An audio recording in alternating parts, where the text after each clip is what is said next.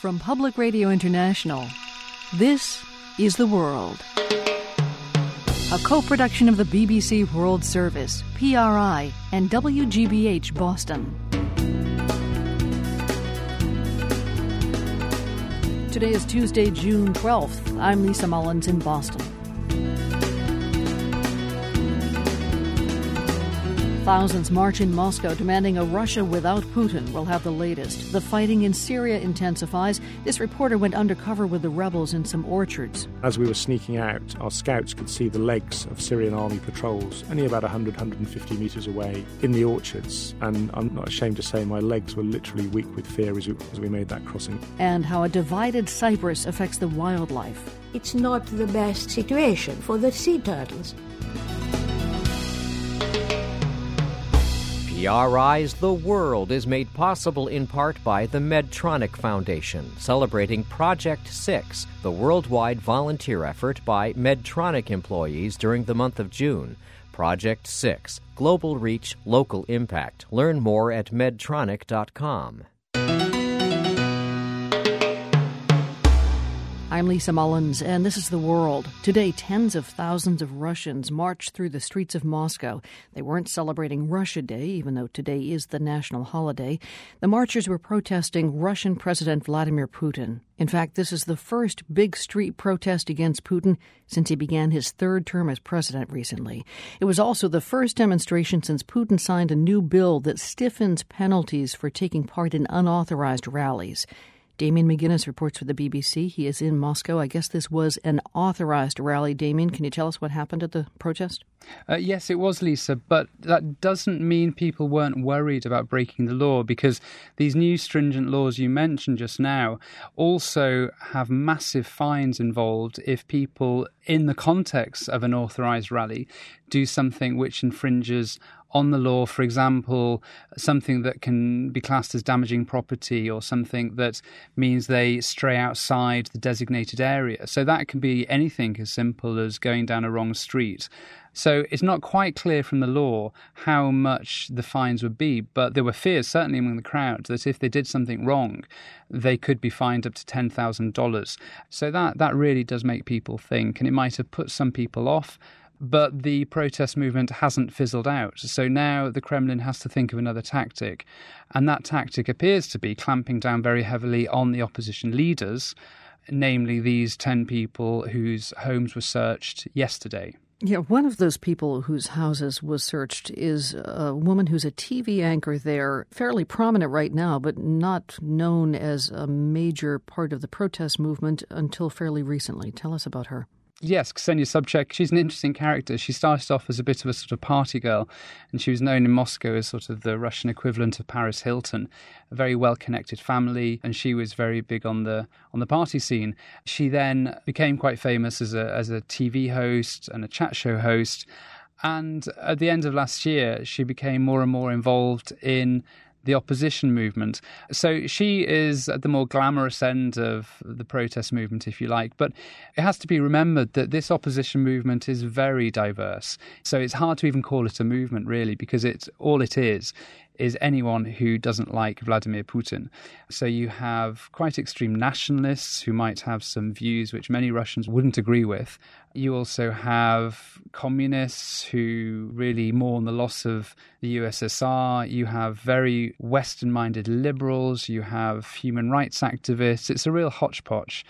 And yes, Ksenia Sobchak is, is part of this, but the other leaders include Alexei Navalny, who's known as a blogger, you also have Nemtsov, who is part of the old school parliamentary opposition. It's all a real mix. And this, in a way, is a strength of the opposition movement because it means they appeal to a lot of people but it's also one of the weaknesses because for most Russians, it's just too diverse. It doesn't actually offer an alternative because none of these various elements would ever be able to agree on any agree on any concrete policy at all. So there's no actual alternative right now to what Mr. Putin has to offer. Thank you, Damien. Damien McGuinness covering the protest today in Moscow for the BBC. Thanks a lot. Thank you, Lisa. Israel has started a campaign to deport African migrants from the Jewish state. More than 200 Africans have been arrested in recent days. Most of them are from South Sudan, and that is where they're expected to be repatriated. The Israeli official behind the effort has said that nearly all of the 60,000 African migrants living in Israel will be deported. As the world's Matthew Bell reports, it's not likely to be quick or easy. At one time, Israel welcomed asylum seekers from war torn Sudan, but the government has decided that the newly independent nation of South Sudan is now safe. Israel's 1,000 or so South Sudanese were recently offered a deal a free plane ticket and $1,200 cash to leave the country. Then, a few days ago, immigration authorities started arresting African migrants by the dozens, mostly South Sudanese. They were told to empty their bank accounts and prepare to go. One of the reasons is to show off because the public discourse is such that migrants from Africa are frightening some of the public. Adi Lerner is with the Hotline for Migrant Workers, a group that helps Africans in Israel. She says rounding up immigrants is more of a political ploy than anything else. Some of those detained this week had already agreed to leave the country. What I would expect any government, and, uh, and the Israeli government in particular, to try and solve the situation, this problem calmly, and not to incite, as we've heard many politicians, members of the Knesset, and ministers have done during the last few weeks. In one recent example, a right wing lawmaker told a crowd at a Tel Aviv rally that the Sudanese are a cancer in the body of Israel. What followed were a number of attacks on African businesses, including a small shop run by 23 year old Helen Barakat from Eritrea. Barakat says a group of Israeli men forced their way into her shop, threw a brick at her, and then trashed the place while she hid in the bathroom with a friend.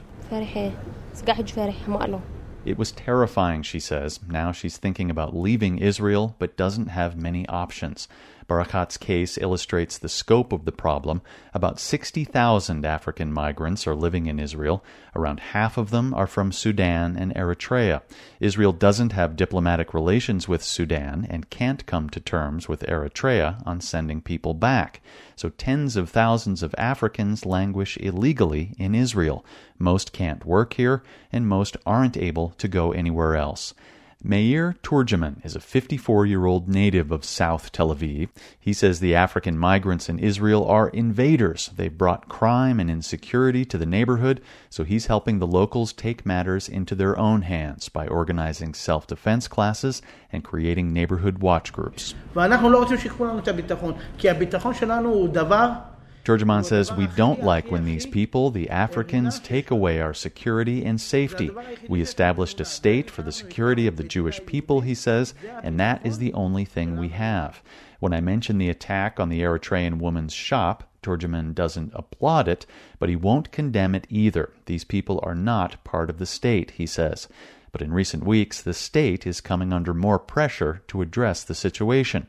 Foreign Ministry spokesman Paul Hirschson is unequivocal about the incidents of violence against African migrants. He says these are criminal acts, plain and simple. And Hirschson says the anti migrant rhetoric from Israeli officials has also been unhelpful. About the rhetoric, I have two problems. The one is that it actually doesn't reflect whatsoever who we are and how we behave. And it gives a distorted uh, message to the foreign media and the foreign diplomatic corps and others that are here in Israel and to the world at large. Hirschson says Israel is working to address the issue of the African migrants in a responsible way. It's building a fence along the border with Egypt. Construction of a large new detention facility is underway. There is talk of putting up a tent city in the desert near the Sinai border for migrants. But the long term solution, he says, is really in Africa. And until then, Israel might have to host a sizable number of uninvited African guests. For the world, I'm Matthew Bell, Tel Aviv. Now, a story about a different kind of migrant. In this case, people in China who've been displaced from their homes by major events such as the Beijing Olympics in 2008 and the Shanghai Expo in 2010. Hundreds of thousands have been forced to move to make way for these signature events. Among them is one Shanghai couple. Their house was demolished five years ago in preparation for the expo. They still haven't been compensated. Now they're squatters in an empty apartment meant for those displaced by the expo. They've been ordered to leave by tomorrow, but they're not so sure they will. The world's Mary Kay Magistad reports from Shanghai. The Expo Homeland apartment complex sounds like it should be something grand. It's not. It's a series of apartment compounds for Shanghainese who were forced to give up their homes to make way for the expo. It backs out on a trash incinerator. Enter one of the buildings, near the back, and there's a door with a sign on it. Right and wrong cannot be differentiated, black and white cannot be distinguished. The law is not respected. To live is hard, to die is harder. And then, private property. Enter at your own risk. Inside, you'll find Li Guanrong, who put up the sign. 现在的这个温饱都成问题嘛。 Lee is a slim, no nonsense 40 year old former housekeeper married to a former security guard. On the wall is a photo of the artist Ai Weiwei. The place is dingy and disheveled, with concrete floors and purple bedspreads strung up as curtains. Lee and her husband have been living in this two bedroom apartment since April, when, tired of being homeless, they claimed it for themselves.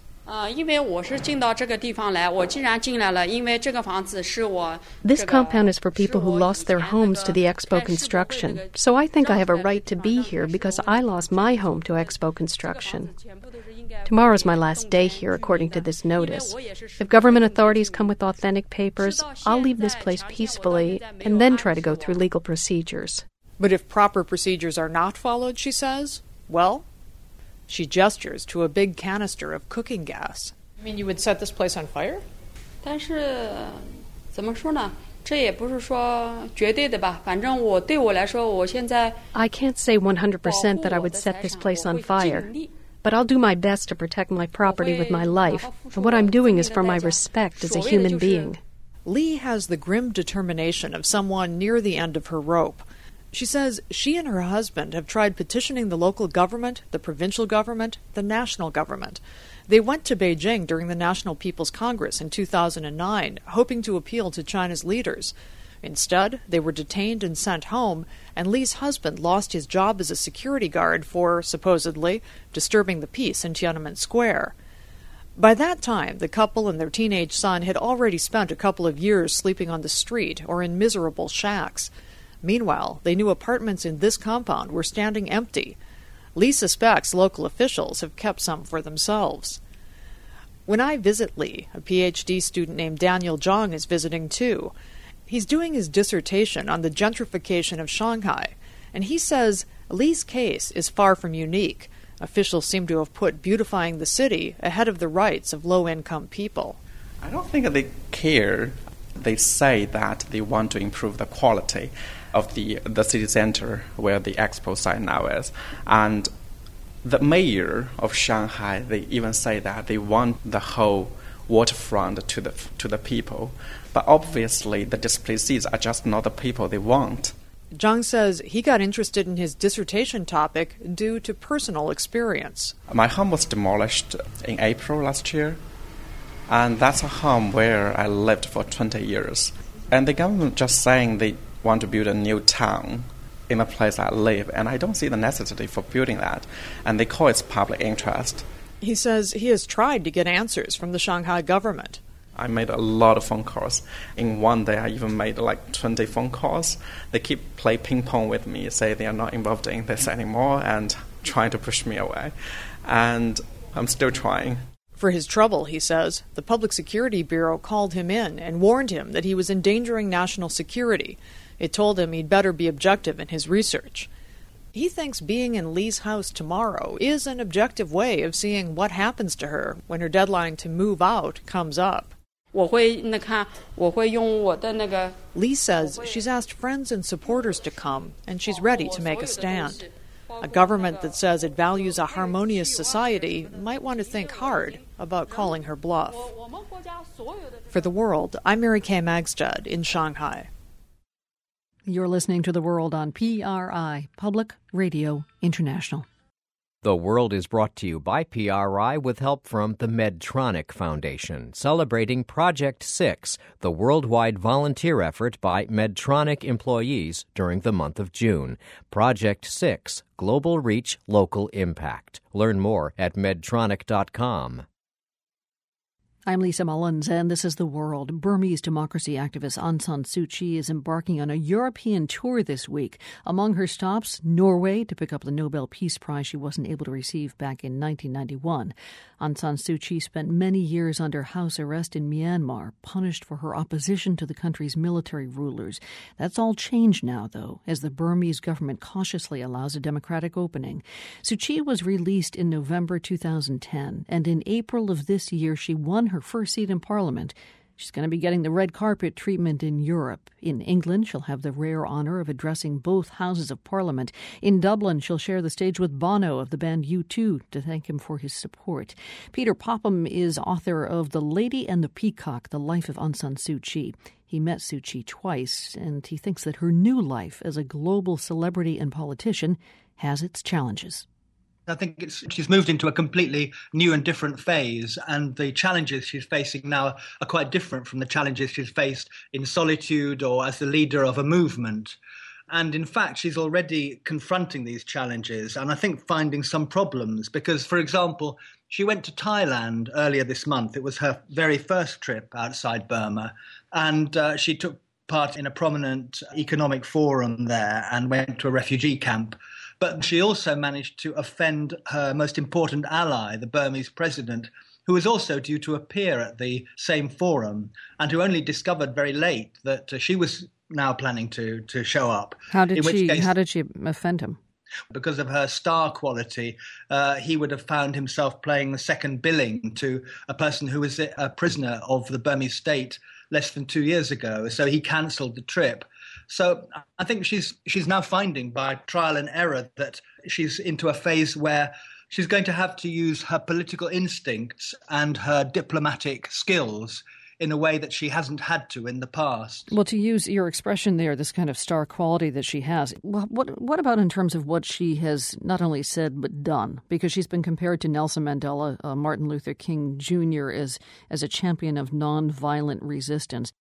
Well, the comparison to Martin Luther King is very just because she has embraced nonviolence in a very explicit way. And she wrote about the revolution of the spirit, a revolution founded on Buddhist religious values, and which owes an enormous amount to Mahatma Gandhi, who is perhaps her most important inspirational figure.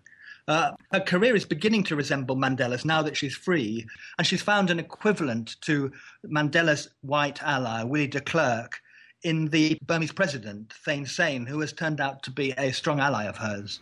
And this is why she has got an enormous challenge on her hands to actually make good on her potential. What kind of comparison can you make, Peter, between the two interviews that you had with Aung San Suu Kyi? One of them was in 2002, the other one almost 10 years later. This is just last year. When you spoke to her, did you notice anything different about her demeanor, her devotion? Um, not really, no. I think it's remarkable how little she's changed over the years physically, but also uh, in her spirit and in the way she presents herself. The, the, the risk is that with the, all this attention she's been getting, that she might become a bit regal, you know, a bit of a imperial sort of figure. I mean, certainly in the early years, she didn't have uh, any sense of of being power hungry or sort of lusting for attention. Uh, there's a nice description given by an assistant of how, after speeches that she made in 1989, addressing huge crowds and gaining their ovations, she would come down stage, off the stage, pick up her needle and thread and darn the uh, the trousers of her bodyguards or sew buttons on them and so she, she didn't have the sort of arrogance that often goes with people in positions like hers. But I think there's a certain solitude, perhaps, because there's nobody else in her party among her senior colleagues who's got anything like her sort of experience. Most of them have never left Burma. So I think it's possible that she is a bit short of close advisors who can actually help her to go on the right path.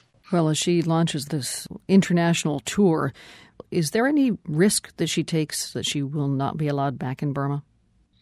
Thein Sein, the president, has, has played a pretty deft hand and his treatment of Suu Kyi, his respect for her, and his allowing her to enter political life showed that he realizes her importance to the rest of the world as well as to the Burmese people. To try to, to do a U turn at this point would be extremely uh, damaging and self defeating for him. But after this slightly negative experience in Thailand a couple of weeks ago, one hopes that the organization of the European part of the tour will be in better hands. All right, thank you. Peter Popham, who is the author of the new biography of Aung San Suu Kyi called The Lady and the Peacock. Nice to have you in the program. Thank you very much, Lisa. We've got more online about the rapid changes in Myanmar. The limits of free speech, in particular, are changing so quickly that nobody in the country is quite sure what they can and cannot say. Former Burmese dissidents talk about that in our latest World in Words podcast. You can check it out at theworld.org slash language. By the way, many Burmese affectionately refer to Aung San Suu Kyi as the lady. And with her newfound celebrity status, well, we thought that the lady's upcoming tour needed some publicity worthy of a rock star. So we took the liberty of imagining what that might sound like. Maybe something like this. The world's been waiting since 1988. If you liked oppressed world leaders like Nelson Mandela and Václav Havel, you're gonna love Aung San Suu Kyi. She's just like them, plus, she's a lady. Oh, she's a lady. It's Aung San Suu Kyi, She's a Lady, World Tour 2012. And the lady is mine. She's got style. She's got grace. She's a winner. A Nobel Peace Prize winner, that is. The last time you saw her was 1988, the year Prozac came out, and George Michael's Faith hit number one. Cause I gotta have faith. Well, this lady's got faith, and she'll be rocking it at a sold out show at Oslo City Hall. And in London, a very special one time performance at Westminster for Lords and Commoners, and the Dublin doubleheader that fans of the lady definitely don't want to miss. One time together, Aung San Suu Kyi and Bono, singing such hits as Stand Next to Me and Make Me Feel Better About Myself. Oslo, London, Paris, Geneva, and Dublin. It's the Aung San Suu She's a Lady World Tour 2012. Bottles, cans, and other beverage containers strictly prohibited.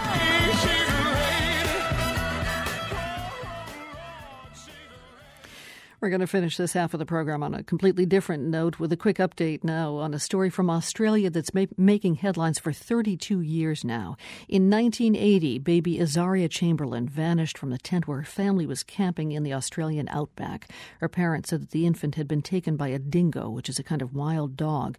But the authorities doubted their story, and mother Lindy Chamberlain served three years in prison for murder. She was released after new evidence emerged, but the case dragged on, dividing Australians for three decades. Skeptics thought a dingo wouldn't be strong enough to take a baby, but in recent years, dingoes have been responsible for three fatal attacks on children. And today, an Australian coroner ruled on live TV that the dingo really did take baby Azaria. Lindy Chamberlain expressed her relief. It's been a long time coming and waiting for the truth to come out, but it, it's finally here now, and that's wonderful. You can check out our previous coverage of the Chamberlain case. It's at theworld.org. This is PRI, Public Radio International.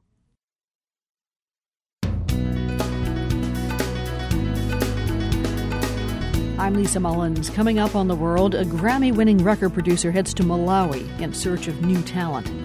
You can have thousands of bands coming out of a city like Los Angeles and zero coming out of an entire country with, with a rich, diverse history is, uh, I think, absurd.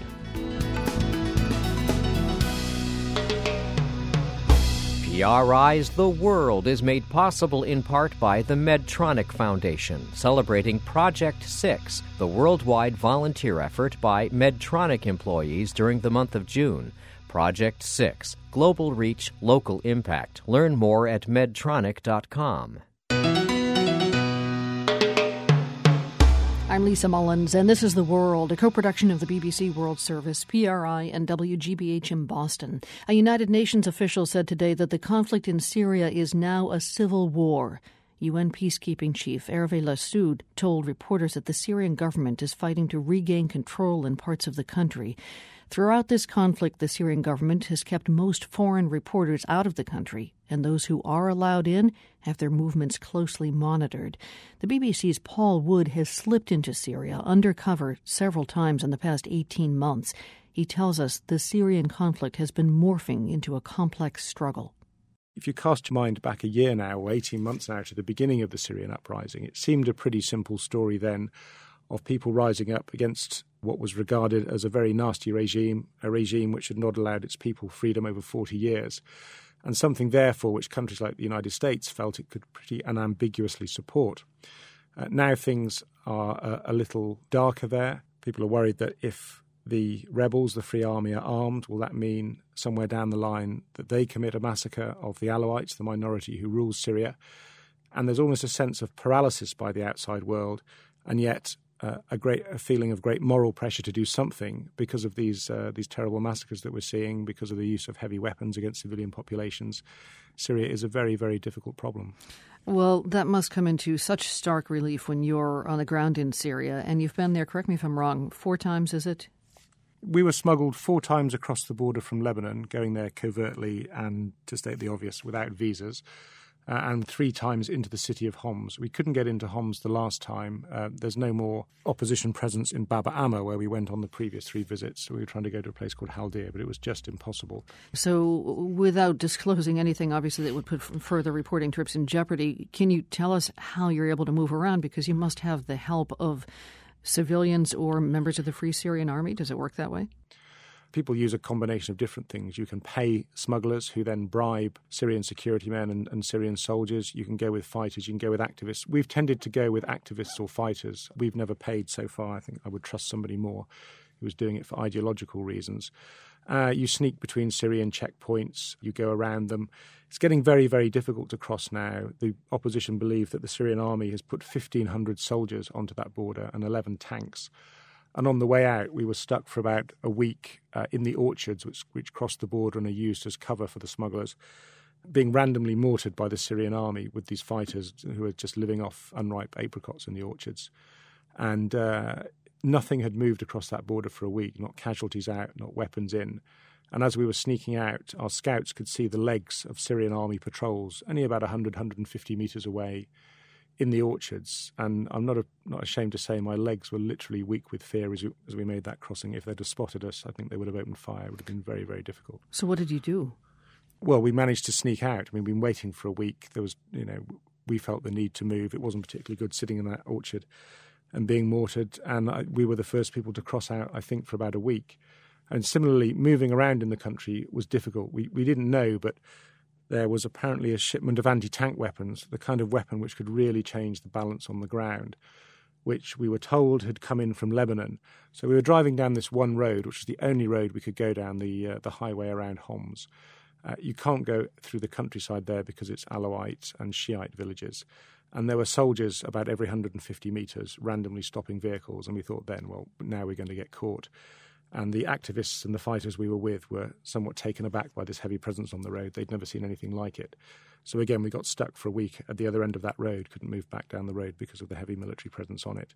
So all of that gives you an idea that when the Free Army talks, you know, I think there was a piece in the Washington Post a couple of days ago about how well the Free Army is doing, but you know, they're not doing so well that you don't have to hide out for a week here or a week there. So, how do you, when when you're relying so much by necessity, I guess, on activists, those in the Free Syrian Army, these are the rebels. How do you know who you can trust, and how do you verify the things that you're told? Maybe give us an example, Paul, of one particular fact of a story that you were trying to prove before you could report it. As for verifying things, I mean that's the reason why we take these extreme risks or um, you know reasonably large risks to go there, so that we see things for ourselves. I remember when Baba Amr fell back in first week of March, people were streaming out, uh, going around the official checkpoints, walking for days on foot to avoid the army checkpoints through the orchards and whatnot. And we had all these people screaming at us. They're they're slaughtering us. They're murdering us. They're cutting our throats. There are bodies in the orchards. My default position you know, having covered about a dozen wars, to be extremely cynical, to disbelieve everything initially until it's absolutely proved to me. And we're hearing this stuff for days. Uh, and I wasn't reporting it because it didn't seem to me to be the absolutely incontrovertible proof which we needed. Maybe it was hysteria, maybe it was rumor being retold as fact, maybe it was propaganda. But uh, we found one family who said that two days ago they had survived one of these massacres. The father, the head of the house, had been working in the fields and hid and was watching from only 100 metres away as they took out his brother, a couple of other male relatives, and his 12 year old son. And we questioned every member of the family. Their stories were consistent. I think I'm almost embarrassed to say we stayed there for four or five hours asking them, tell us again, tell us again, tell us again. And then I said, as we left, God is watching, and uh, if you're lying to us, you know, it will be a very bad thing, which is a terrible thing to say because undoubtedly they'd gone through this, but I was so terrified of getting it wrong. This was one of the early massacres, which now, unfortunately, are becoming routine. Let's hear a little bit of that report that you're mentioning now. This is a report you filed in March. On Friday, troops took 36 men and boys from one district, they say, killing them all. My son's throat was cut, she says. He was 12. One soldier held each down with a boot, another came with a knife, says her husband. He was hiding 50 meters away. I could hear their screams, he says. Can such horror stories be true? Oh boy, that leaves you in such a position where you have to verify this kind of thing. Could you ever have almost equal access to pro Syrian civilians? No, and we collectively at the BBC and as journalists need to make a, a big effort to try to get more of the other side of this story. Um, but I think the Syrian government is almost doing itself a disservice because President Assad is still there because he has support, and people support him because they're afraid of what might happen if a revolution, which appears to be a Sunni led revolution, succeeds. Will there be revenge against the Alawites, the Shiites, the Christians? These minorities are sticking to Assad for fear that something worse will come afterwards. And I think that is an entirely reasonable point of view to reflect and um, you know journalists need to do that, but they they need the visas, the official visas, to get in to be able to accomplish that, and which, those which you know, they don't not get. impossible, but they are restricted. Yeah. Paul Wood of the BBC, thank you. Thank you. The BBC's Paul Wood, who has reported undercover in Syria four times in the past 18 months, he hopes to go back. Today's GeoQuiz takes us to Cyprus.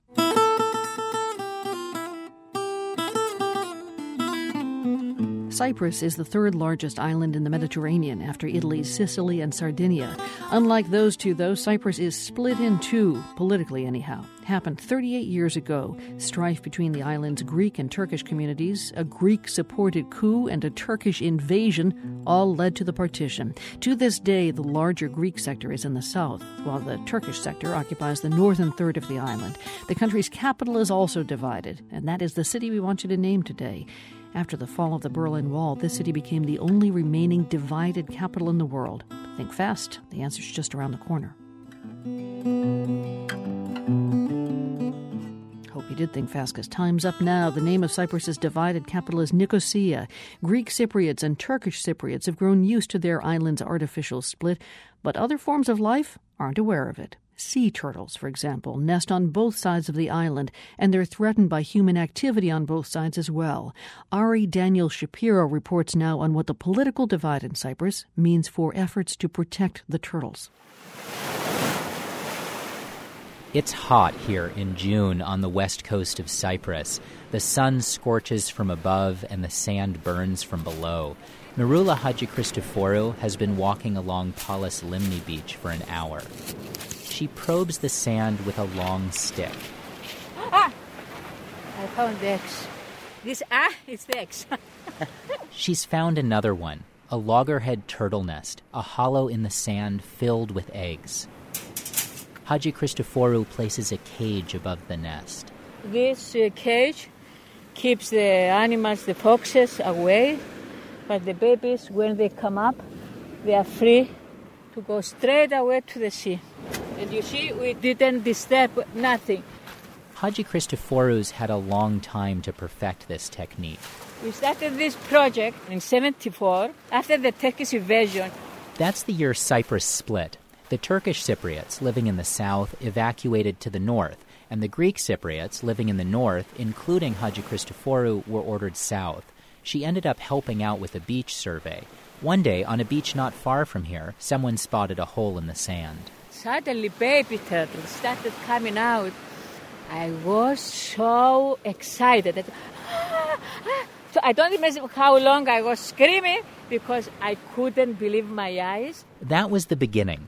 Since then, Hadjichristophorou and her husband have been fighting to protect the nesting beaches of loggerhead and green turtles, the two species native to Cyprus, first for the Greek Cypriot government and these days as volunteers.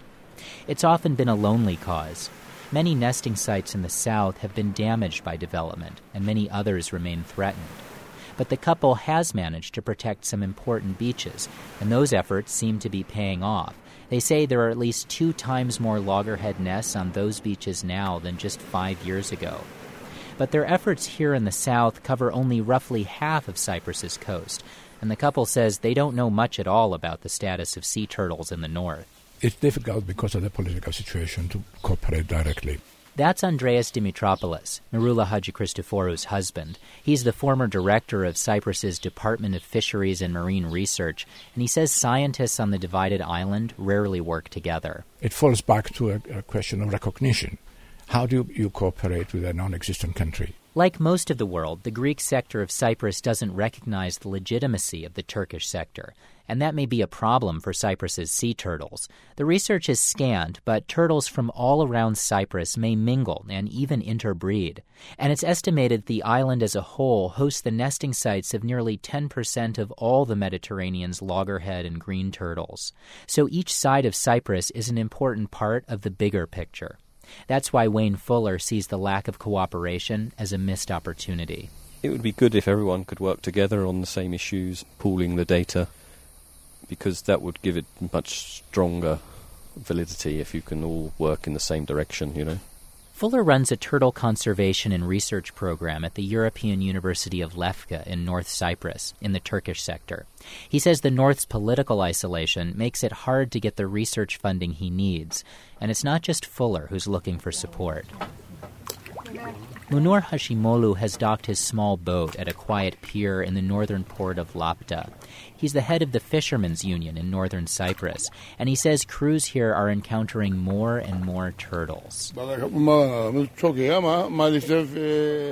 Hashimolu says the turtles are getting into nets and damaging them. Fishermen try to save the animals or put them back in the water, but it's difficult. The growing number of reported encounters suggests that at least some of the conservation efforts in the north are working. Still, Hashimolu says about 800 turtles a year die from encounters with fishing boats. He adds that those encounters cost the fishermen a lot of money. He says the EU could help by paying the fishermen not to fish during turtle breeding season, but that's not likely to happen because the Turkish sector doesn't belong to the EU. Which brings us back to the political standoff. Definitely, it's not a catastrophe, but it's not the best situation for the sea turtles. Lily Venizelos runs the Mediterranean Turtle Conservation Group MEDASSET. A recent independent report suggests that overall populations of both Cypriot turtle species are falling. Venizelos says a resolution to the political divide would help, but what's urgently needed is for turtle scientists to rise above the political fray. The only hope is uh, for researchers to collaborate because unless you know globally what's happening in a country, how can you protect a species in the sea or on its shore? It's a sentiment that resonates with Myroula Hadjichristophorou. The sun's setting over the Mediterranean now, a purple sky and sea gradually fading to black. This small island cannot survive divided. It's so small to divide people. They have to find a solution to live together. Hadjichristophorou is hopeful for a future that's less rooted in division and more tied to working together. She says the environment has no boundaries, something the turtles have known for a long time. For the world, I'm Ari Daniel Shapiro, Cyprus. Ari's story is part of the series One Species at a Time, produced by Atlantic Public Media with support from the Encyclopedia of Life. You can see how volunteers place cages over turtle nest sites to protect those eggs. The video is at theworld.org. From turtles to swans and Malawi mice, stay tuned to PRI. The World is brought to you by PRI with support from WGBH, producer of Antiques Roadshow, with family heirlooms, yard sale bargains, and long lost items salvaged from attics and basements. Experts reveal the fascinating stories behind these hidden treasures, Mondays at 8, 7 Central on PBS. I'm Lisa Mullins, and this is The World. Now, Swan Lake, the classic tale of Odette, a princess turned into a swan by an evil sorcerer's curse. The story of Swan Lake has been interpreted in countless ways since Tchaikovsky composed the ballet score in 1875. There was Natalie Portman's complete creepiness in the 2010 psychological thriller Black Swan. I had the craziest dream last night about a girl who was turned into a swan, but her prince falls for the wrong girl and she kills herself. Well, there's a new twist on the ballet. Forget dancers pretending to be swans. A French dance company is putting on a performance in Paris involving live swans sharing the stage with human performers. It's called simply Swan. Luc Petton is the choreographer. The idea behind Swan is to recreate a new old world where communication could be possible, you know, between all living creatures. And especially birds and dancer are like cousin for me because both of them uh, are dealing with movement, with migration, and they have both uh, international language, and they are both very fragile. And it's the dancers that becoming uh, uh, wild, maybe as wild as the swan. The production's been in the works for two years now. A zoo offered the dance company some swan eggs. When the swans hatched, the dancers and swans began to bond. Marie Senayev is one of the dancers. They adapt to us, of course, but we also try to adapt to them. We have done a lot of imitation process, like spending hours imitating them and just being there and listening and looking at them, and they look at us. We just spend time with them feeding, sleeping, playing, swimming, everything. Some of us also uh, we slept with them. Guillaume Abrias is the company's bird keeper. He explains that the divas on this stage are not necessarily the dancers. Swans are, are moody birds, sometimes a bad mood. This morning, for instance, one of the swans uh, sucked very strongly uh, the leg of one, uh, one dancer. Dancers have to contend with more than just the occasional pecking.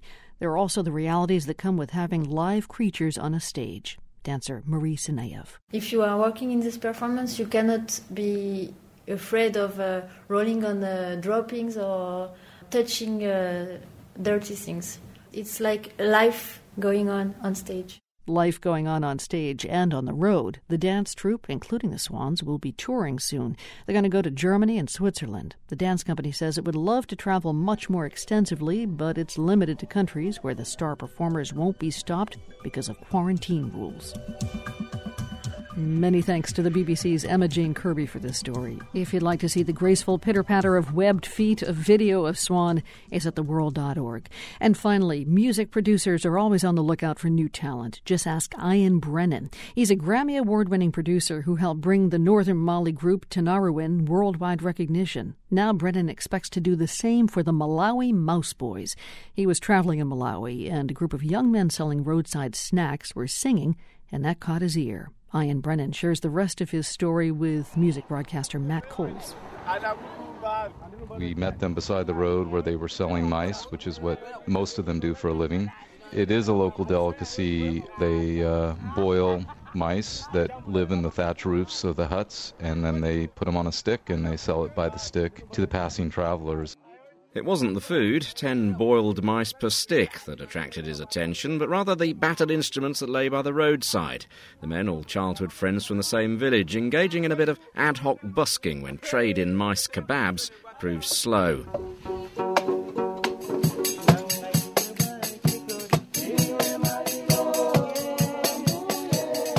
Music producer Ian Brennan was instantly hooked. He'd spent two and a half weeks searching for music in Malawi and had found practically nothing.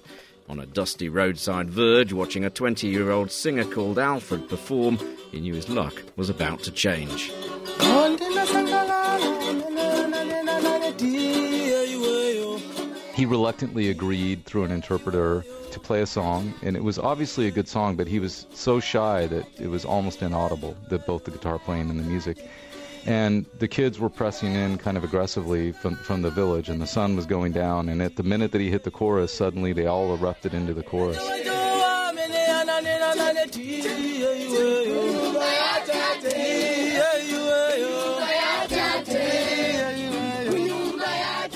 That moment was one of the most musical moments I've ever had in you know decades of music making. And at that moment, I knew that there's a record. I mean, I could only you know I could only mess it up because it was there.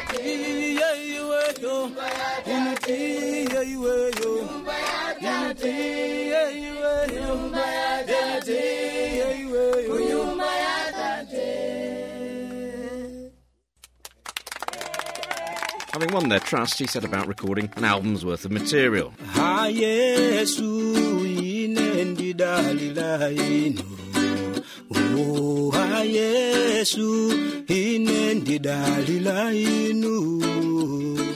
There's two neighboring villages on each side of the main road.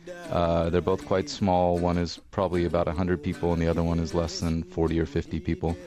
But it's so remote that there was no road for cars to get into it. All of it was recorded outdoors, and all of it was recorded next to their next to their homes.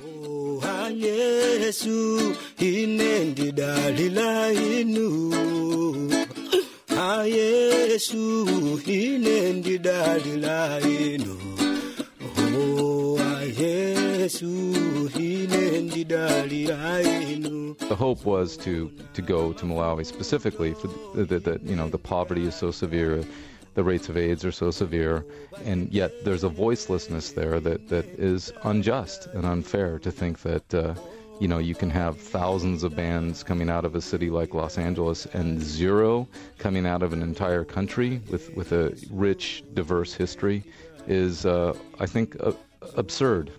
And the mice? Did he try them? I'm vegetarian, so I have the perfect perfect built-in excuse. I don't eat my friends. So.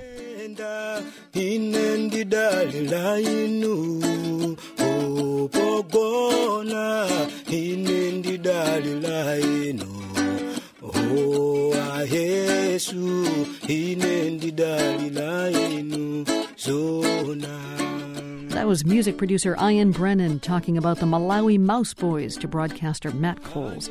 Ian Brennan produced the group's debut album, He Is One. You can watch a short documentary on the Malawi Mouse Boys at theworld.org. From the Nan and Bill Harris studios at WGBH in Boston, I'm Lisa Mullins.